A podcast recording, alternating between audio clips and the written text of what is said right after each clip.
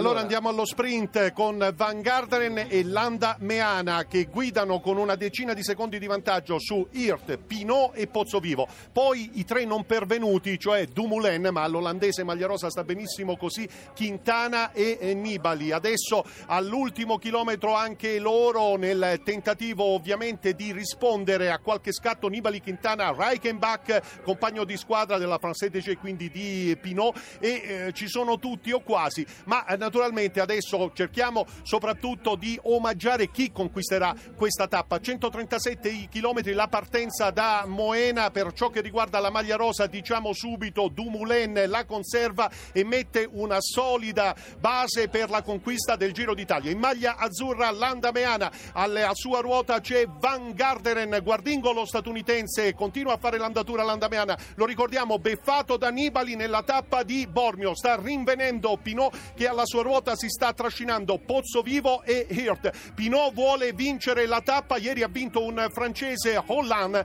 ma diciamolo pure, lo sprint finale dovrebbe vedere il testa a testa tra Landameana e Van Gardner. Sono ormai entrati nel centro di Ortisei in leggera discesa, la strada è uno sprint atipico. Ci sporgiamo dalla nostra postazione, sempre in testa Landameana ai 200 metri, uno sprint atipico. Prova a uscire adesso Van Gardner a passare dalla parte stretta, lo sopravanza. Van Garderen è al comando, Van Garderen prova l'allungo, TJ Van Garderen a braccia alzate, secondo Landameana e poi aspettiamo la volata per il terzo posto che dovrebbe vedere Thibaut Pinot finire appunto terzo, Pozzo Vivo quarto, Hurt quinto in attesa del gruppo Maglia Rosa. Questa tappa che pro, pro, eh, prometteva molto ha invece mantenuto poco, arriva Zaccarin in questo momento, non spunta ancora il gruppetto della maglia rosa e tutto questo naturalmente va a vantaggio di Dumoulin perché Quintana, Krujvek intanto,